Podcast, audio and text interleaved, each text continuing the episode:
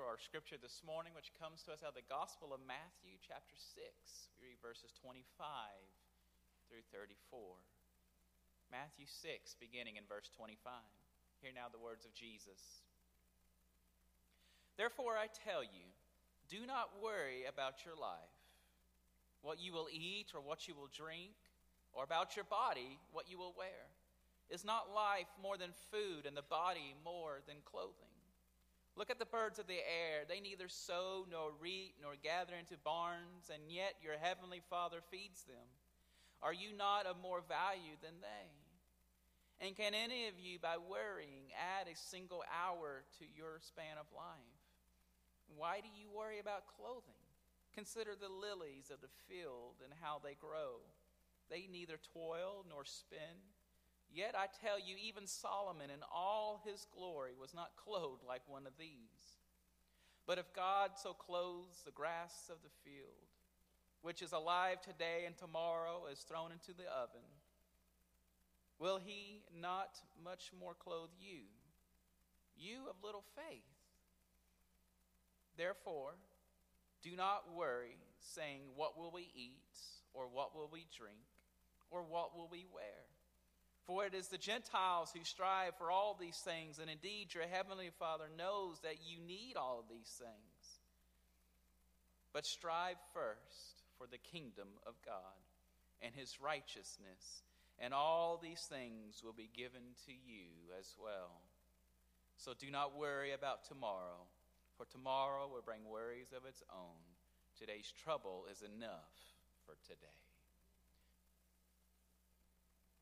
Let's pray. Lord, open our hearts and minds by the power of your Holy Spirit. Lord, as scripture is read, as word is proclaimed, help us hear with joy what you say to us this day. In your name, amen. Today we close out our stewardship series entitled Treasure. And uh, so we have been on this journey for four weeks now talking about um, our hearts and about treasure and about how we are God's treasure. And today it comes to a head with, how do I not worry about a thing?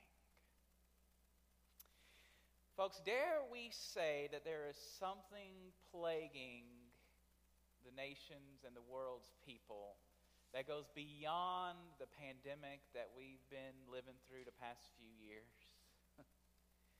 Dare we say that there's been something plaguing people since there were people? I don't know about you, but it has plagued me as a human, and I'm sure many of you can understand as well. But but that plague I'm talking about is, as you've probably guessed, is worry. Worry. We live in an age of anxiety and a time of many worries, do we not? It is estimated that in America alone, forty million people have been diagnosed with an anxiety disorder. This says nothing of the countless more who deal with worries day in and day out. We worry about our families.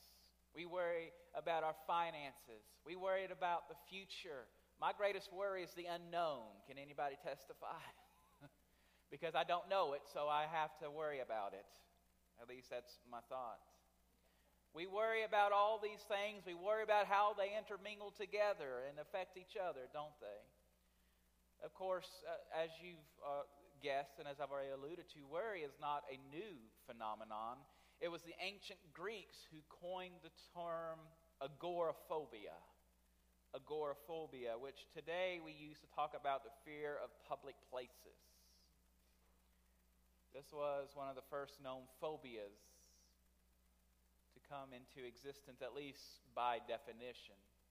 And of course, the Greeks Uh, didn't have nearly the number and the variety of all the intensity of phobias that we have today. And we could stand here and go down a list and never hit every single one of them probably. So, since we're going to talk about worry, what is it? How do we define worry? Well, the way to define worry for us today, in our context today, is this. This is the definition we're going to use. Worry is being anxious or uneasy about something uncertain or about something potentially dangerous.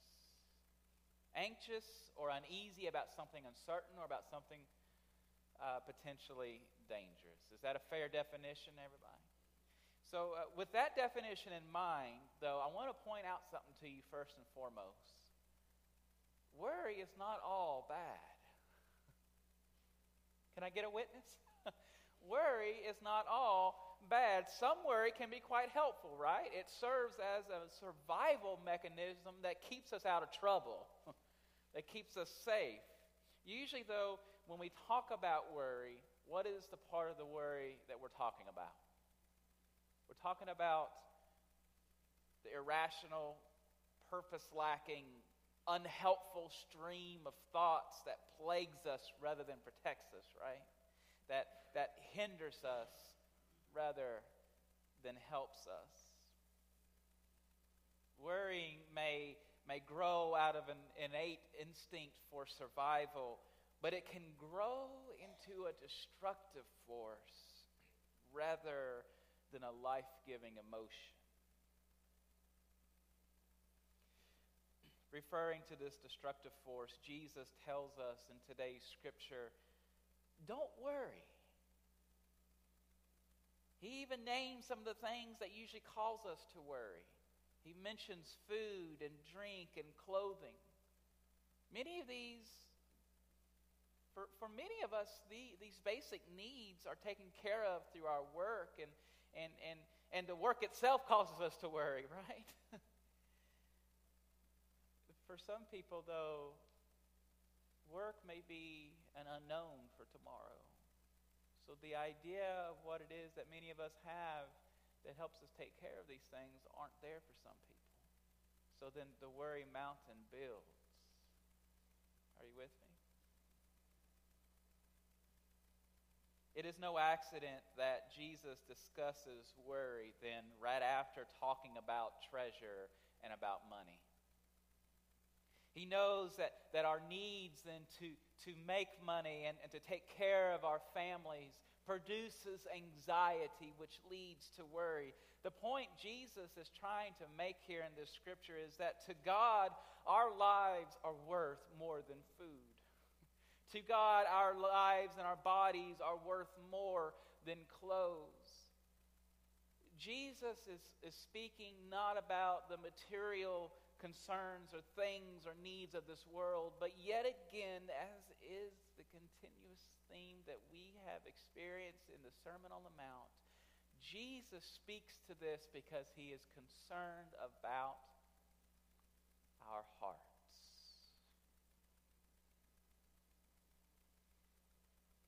So, friends, what does worry do for us?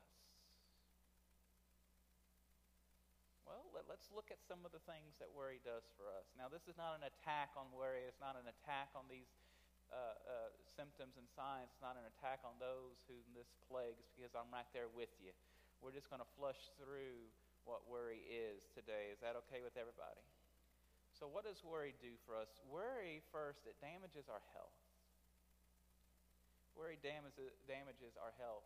It is uh, uh, medically proven that worry elevates blood pressure. No wonder I'm on blood pressure medicine, right? Two different ones. Worry, worry causes headaches. It's the source of many uh, migraine episodes. It contributes to malnutrition, insomnia, exhaustion, and to many people, a reliance on drugs and prescriptions. So worry damages our health. Worry disrupts our productivity. I don't know about you, but as soon as I hear of something that I'm greatly concerned about, my productivity goes out the window. Boom, I'm done. I'm immediately researching what it is that I'm worried about, trying to find more answers, trying to find more solutions, trying to answer more questions, right? Can, it, can, you, can you identify with that? It disrupts our productivity. Worry uh, also negatively affects the way that we treat others.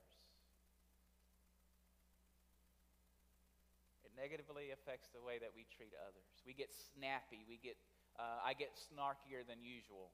Um, uh, you know, my temper and, and, and fuse gets a little bit uh, shorter, right?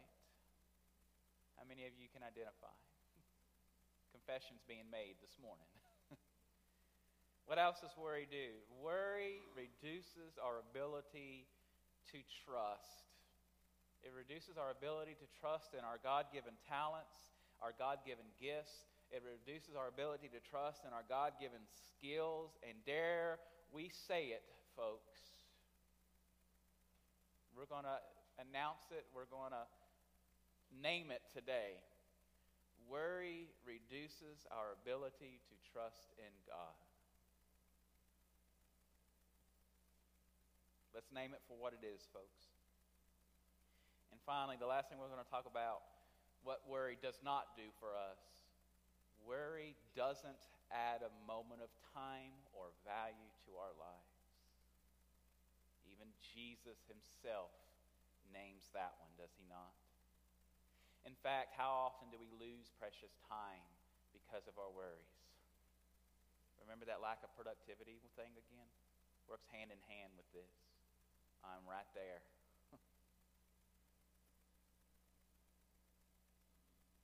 So what does all this mean? The one fact about being human, my sisters and brothers, is this. Just because that we know that we shouldn't worry doesn't mean that we won't. Right? It's easy to say it causes all these things. It's easy to hear Jesus say, don't worry because it doesn't add a moment of value to, the, to our lives. But just to hear it doesn't mean we won't worry, right? It's a human innate and instinctive reaction. So do not feel bad when worry creeps into your lives. In fact, I'm worried right now about the time of this sermon and when I'm going to get you out of here today, right? It just creeps in. Worry can be about the things that some of us seem little, and worry can be about the things that seem big. Perception is in the eye of the beholder, right?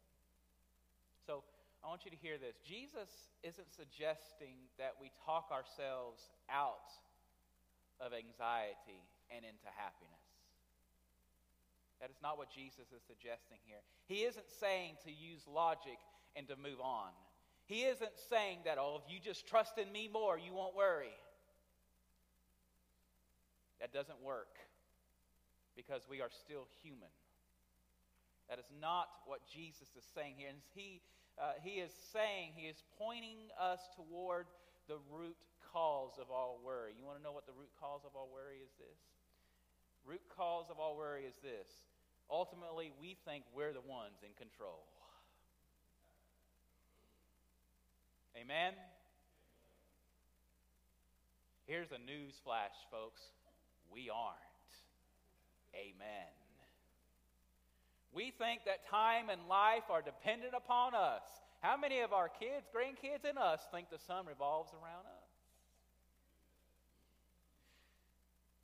We joke, but how many people think it's true? Jesus tells us not to worry and points us to our God, who's the one who truly holds time and the one who truly holds life. Worrying will not add a moment to our lives. Trusting in God, though, will allow us to embrace the time that God has given us here.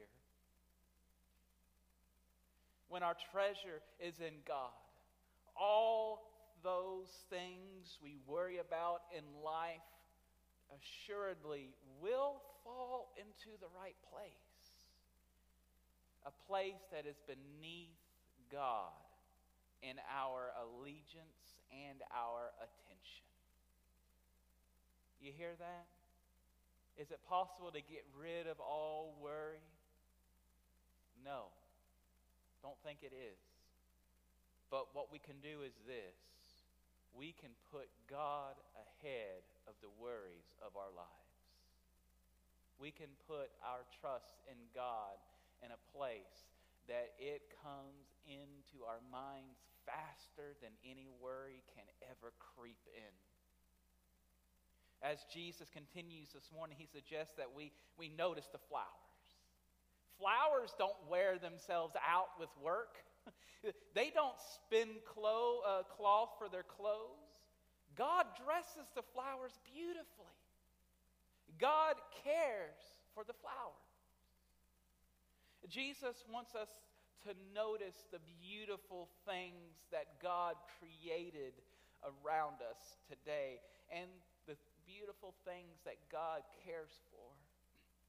You know, when we move quickly through this life, we, we may not notice the birds. We may not notice the flowers, and we may not notice the beauty around us, but with God's perspective, we see them with their beauty and with their value.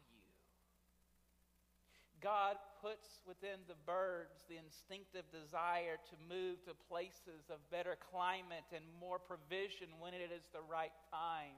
It's called migratorial, migratorial? It's called migratorial instinct. Jesus says, if God feeds the birds, they are of worth to God. Do you not think you are worth more? Because God created in us the innate ability to love. We are created in the image of God, which means we have the ability to love the way that God loves. You, my sisters and brothers, are God's treasure.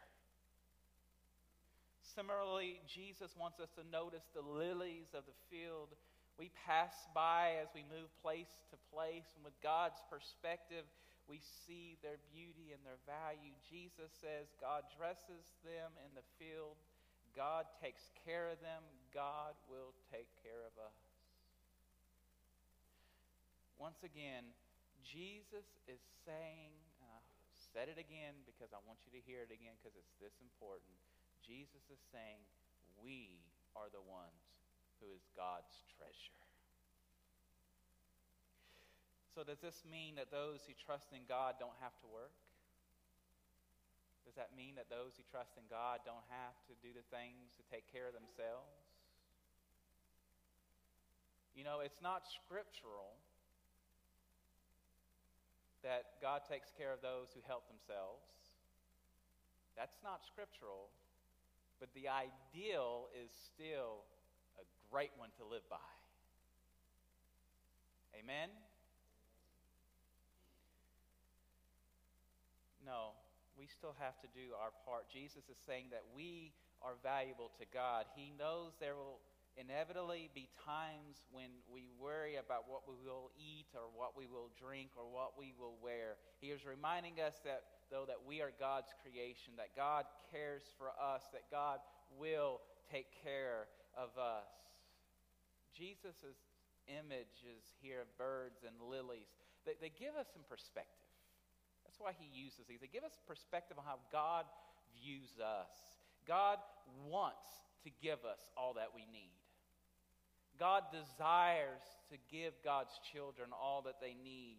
God wants to be all that we need.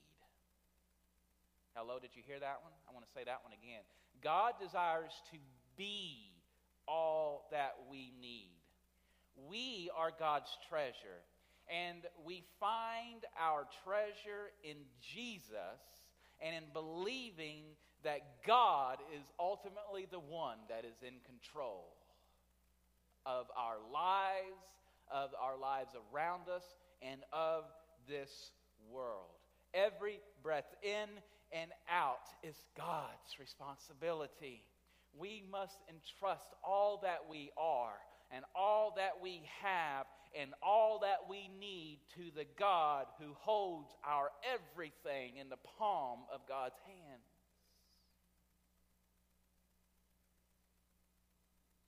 Preacher, how am I going to do that?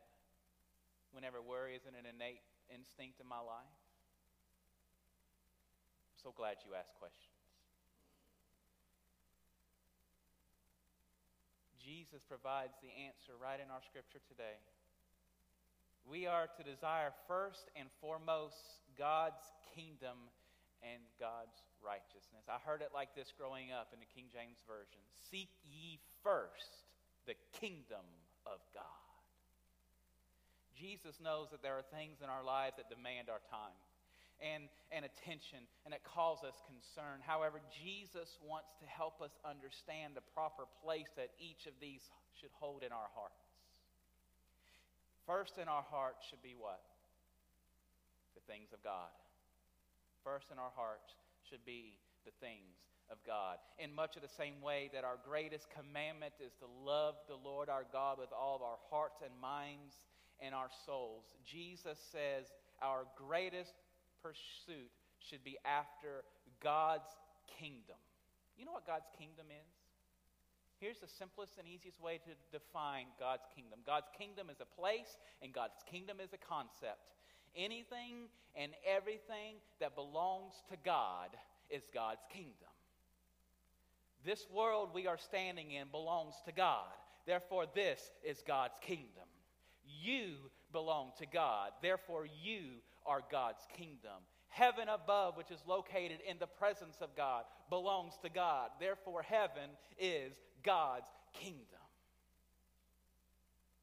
Is that enough of a definition of God's kingdom? Anything and everything that belongs and is of God. When the things of God become what we truly treasure, then we find that the other things we value do not demand as much from our hearts. As we give our hearts more and more to God, our, our treasure is more and more in God and not the things of this world, including emotions such as worry. Folks, don't give worry a space in your heart because it's so full of the things of God. Worry can't have the room to creep in. Even as Jesus tells us not to worry, he does warn us that each day has enough trouble of its own. He tells us to let worry, to let tomorrow worry about itself. Because guess what? As long as there is a tomorrow, there will be more worries. Amen. Leave them in the tomorrow. Because today's got enough. As we face the trouble of this day, our desire for God's kingdom and God's righteousness can cause our worry to fade. And it's because we replace that space in our hearts with the things of God. As God, we uh, uh, we put less and less stock in the treasures of, the, uh, treasures of this world. When we learn to put more and more of our hearts into the things of God, we begin to invest our time, our energy, our money into the things of God and not the things of this world. And we find freedom. We find freedom from the things that used to hold us in its grip. Things like worry and fear dissipate whenever we turn to God and say, God, it is yours to hold. I'm only in my own way. How many of us have ever prayed that prayer? How many of us have ever needed to pray that prayer? I am the one in my own way. I want to tell you a quick story as we close out the message today. One of One of the most memorable and greatest experiences of my life was a time when I was in seminary uh, in Denver, Colorado. I wouldn't trade that time for the world. However, it is still the most difficult time I ever spent in my life. Kate and I gave up everything, careers, potential careers, potential futures, gave it all up, sold what we could, took the rest with us, twenty-six foot U-Haul and everything, and moved across country to Denver, Colorado. Thank God we didn't have kids yet. We were still kids our own, of ourselves. We didn't know what we would do for work or for money, except for what I knew I was receiving in financial aid from the conference and from the university. To this day, this is still the craziest thing we've ever done in our entire lives, because the one who worries most about about future and about the unknown and about money was giving it all up for an unknown. But this is what I knew. I knew I was giving it up to pursue the things of God. We get up there, Kate had a rough time finding a job, so I'd still spent many restless moments concerned about how we would pay for the things that we needed to pay next. But it wasn't until I had a life-changing moment that I realized that I had nothing to worry about because I was doing God's work. Now, it doesn't always happen like this, but this was my defining moment. I was working on the bills for the next month, and we were coming up right around five hundred dollars short.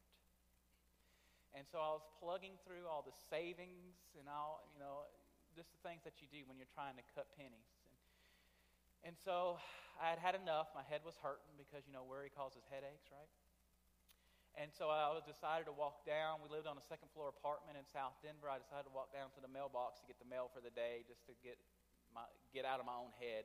And so I walk down to the mailbox, I pull out the mail, and in the mail is this letter addressed to me, and it is from a Sunday school class at First United Methodist Church in Leesville, Louisiana, a place I had never been before in my life. I'd been to Leesville, but not to the church. Inside was a letter that says, uh, we're a particular Sunday school class from this church, and it is a mission of ours to sponsor a seminarian from the Lake Charles district. And the D S gave us your name. Here is a one-time gift of five hundred dollars. Don't tell me God does not work for God's people whenever we dedicate our lives to building the kingdom of God. Don't tell me God does not work for us. Don't tell me God does not provide for us in our greatest moments, because I've experienced the gifts of God. I've experienced the moments where I needed God most, and God showed up. Let me tell you something, folks. Whenever you need God the most, in your greatest moment of need, God comes through.